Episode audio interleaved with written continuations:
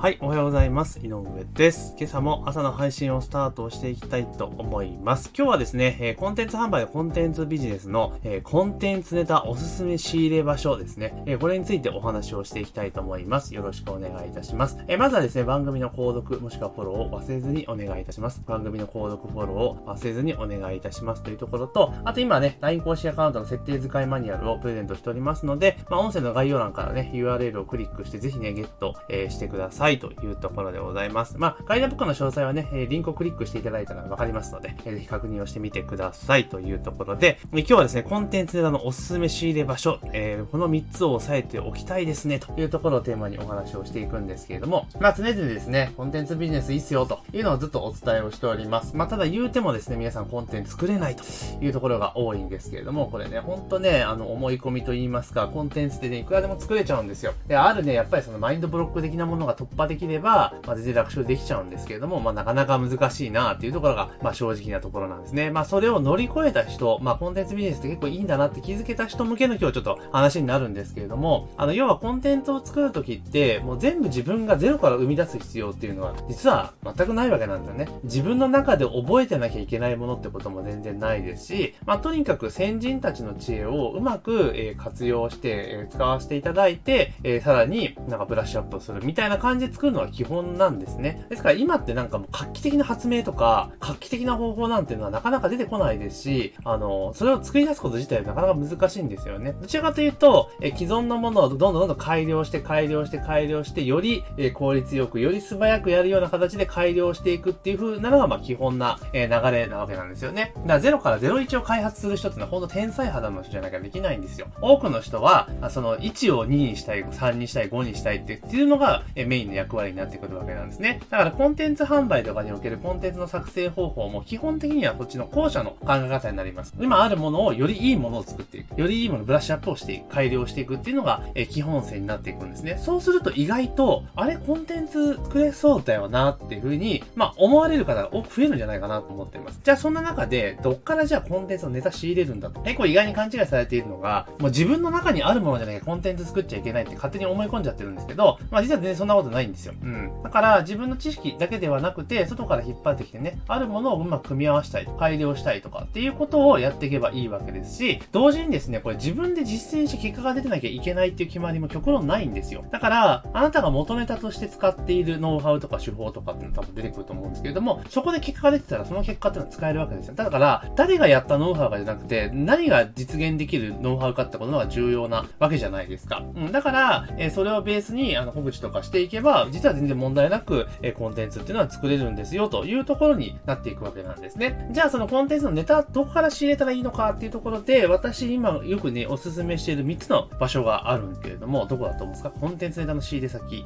えベスト3みたいなね。まあ、どれも横並びなんですけど、まあ、もう絶対使った方がいいよっていうところなんですけど、まずもう最初に言っちゃいますね。最初っていうか、もうだいぶ経ちましたけども、えーおすすめ、コンテンツネタの仕入れ場所のおすすめの場所っていうのは、一つが、えー Kindle です。えあの、Amazon の Kindle、電子書籍のね、えー Kindle。で、もう一個が、えっ、とね、これ、メルゾーってね、無料レポートスタンド。知ってる人は知ってるけど、なかなか知らない人多いかな、今ね。あと、それと最後、ユーデミー。この三つがね、あの、今日コンテンツを作る際の値段の仕入れ元としては最強です。要はもう形になっているものを手に入れることができるんですね。いや、コンテンツになっているものを仕入れることができるプラットフォームなんですよ。で、えー、Kindle の場合は、まあ、有料の部分は多いんですけれども、あの、Kindle Unlimited っていう月額のね、サブスクのサービスに加入するとね、あの、読み放題の本、ほとんど読み放題の本ばっかりですけれども、それが900 980円で、もういくらでも読めるようになるわけですよね。だからコンテンツの仕入れ先としてはすごく最適なのが実は Kindle かなと私は思ってます。で、同時に、あの、Kindle って全世界版じゃないですか。外国とかのあるので、特にマーケティング関連のものとかに言うならば、まあ、海外の方が結構素早くね、最新のトレンドとか反映したものが出てたりするので、まあ、それを入手して、あの、まあ、ちょっと翻訳してね、えー日本風にカスタマイズするだけでも一応教材ってコンテンツできちゃうので、まあ、非常に実はユーデミあー、すみません、えっと、Kindle ってすごくいいかなっていうふうに思ってます。で、メルゾーっていう無料レポートスタンドって昔ね、そのメールアドレスを集めるためにあったツール、えー、ツールなん、サイトなんですけれども、まあこれ今でも動いてるのかな？まあそこでまあメールアドレスを取るために使うんじゃなくて、情報を収集するために使うっていう意味では、結構まだまだ使えるプラットフォームかなというところなんですね。結構ね、こんなん無料で出さなくて売っちゃえばいいのにっていうぐらい素敵なノウハウっていうのはいっぱいあったりするんですよ。だから、まあそれを、え、お借りして、その知識をうまくですね、活用していって、まあさらにブラッシュアップをしていくっていう作業をしていけば立派なコンテンツが出来上がるっていうところになります。で、ユーデミーも同じですよね。ユーデミーもやっぱりいっぱい、こう、なんだろう、えっ、ー、と、情報とかね、こう、教材としてリリースされてるわけじゃないですか。それをもとに、えー、コンテンツを作っていくってことができて、ユーデミーもセールが多いので、それこそビジネス書1冊分ぐらいの価格帯で、えー、大きな講座とかゲットできるので、これも仕入れ先としては最適ですよ、というところなんですね。で、ここまでの話をすると、あ、じゃあなんでパクればいいんかって勘違いをした人がしてしまいそうな人も出そうな気がするんで、それは違いますよ。だからそのコピペして、あの、そのままダウンロードしてそのまま出すとか、そういうことではなくて、要はそこで語られているノウハウとかっていうのはね、当然読めば、あの、あ、なるほどなって分かる部分もあるし、分かりにくい部分もあると思うんですね。例えばじゃあ分かりにくい部分とかにフォーカスを当てたならば、じゃあこれを、え自分よりもちょっとね、あの、始めたばかりの人はこれを読んだ時に、どういう風に表現したら分かりやすいかなっていうのを考えていくと、おのずと表現とか言い回しとか、あ、これ足らないよな、ここ入れなきゃダメだよなっていうのに多分気づくと思うんです。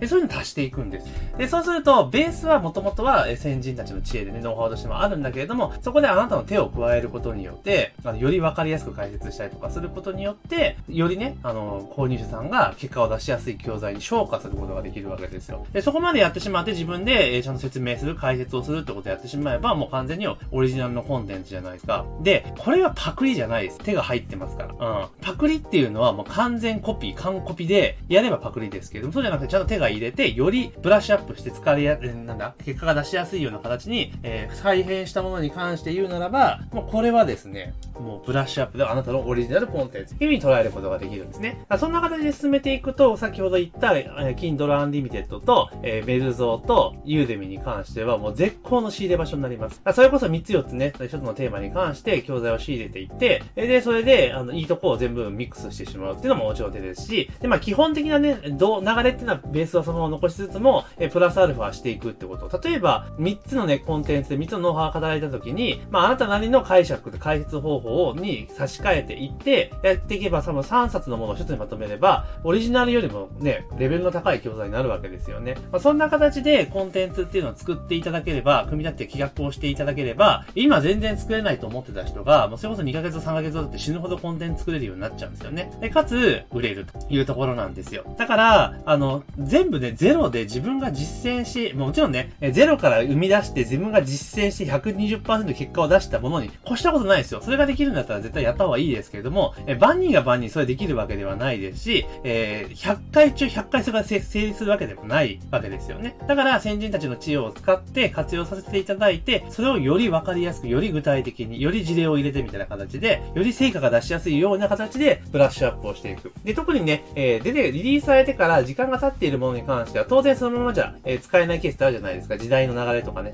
テクノロジーの進化の流れによって、以前は良かったけど今ダメよってところがあった場合に、じゃあそこの部分今風にアレンジしたらどうなるのとか考えて、そこを足し込んでいけば、それもオリジナルになりますよね、というところなんです。ですから、0から1を作るんじゃないんです。1を2、だけ言いますけど、1を4、1を5とか、そういう風な形にやっていくのが今後の、まあ、コンテンツビジネスの主軸かなというところでございます。で、あとは本当0から1を作る人は本当天才肌の人が、まあ、実際に試していろいろトライアンドエラーをしていって開発するっていう形になります。だから、前者のその、なんだろトライアンドエラー01を作るコンテンツを、えー、01、だコンテンツを01で開発する人っていうのは、ある意味天才肌だから、万人ができるものじゃないんですよ。だけど、後者の、えー、今あるものをよりわかりやすく、より改良して、より使いやすく、より成果が出やすいような形で、いや、ブラッシュアップ型とかね、えー、レベル、バージョンアップ型のコンテンツビジネスっていうのは、意外にこれ誰でもできるんですよ、というところになります。ですから、もうぜひね、コンテンツビジネス、このバージョンアップとかブラッシュアップ型の、えー、コンテンツビジネスは非常に難易度が高くない、実は高くないんですよ。思っている以上にね。だここからスタートしていただいて、えー、いろいろね、コンテンツ販売参入していただくと、すごくビジネスの拡張性があるなっていうところがありますので、まあぜひですね、あの、今言いましたコンテンツビジネスめちゃめちゃ美味しいので、まあさっき言った3つのプラットフォームで、えー、Kindle Unlimited メルゾー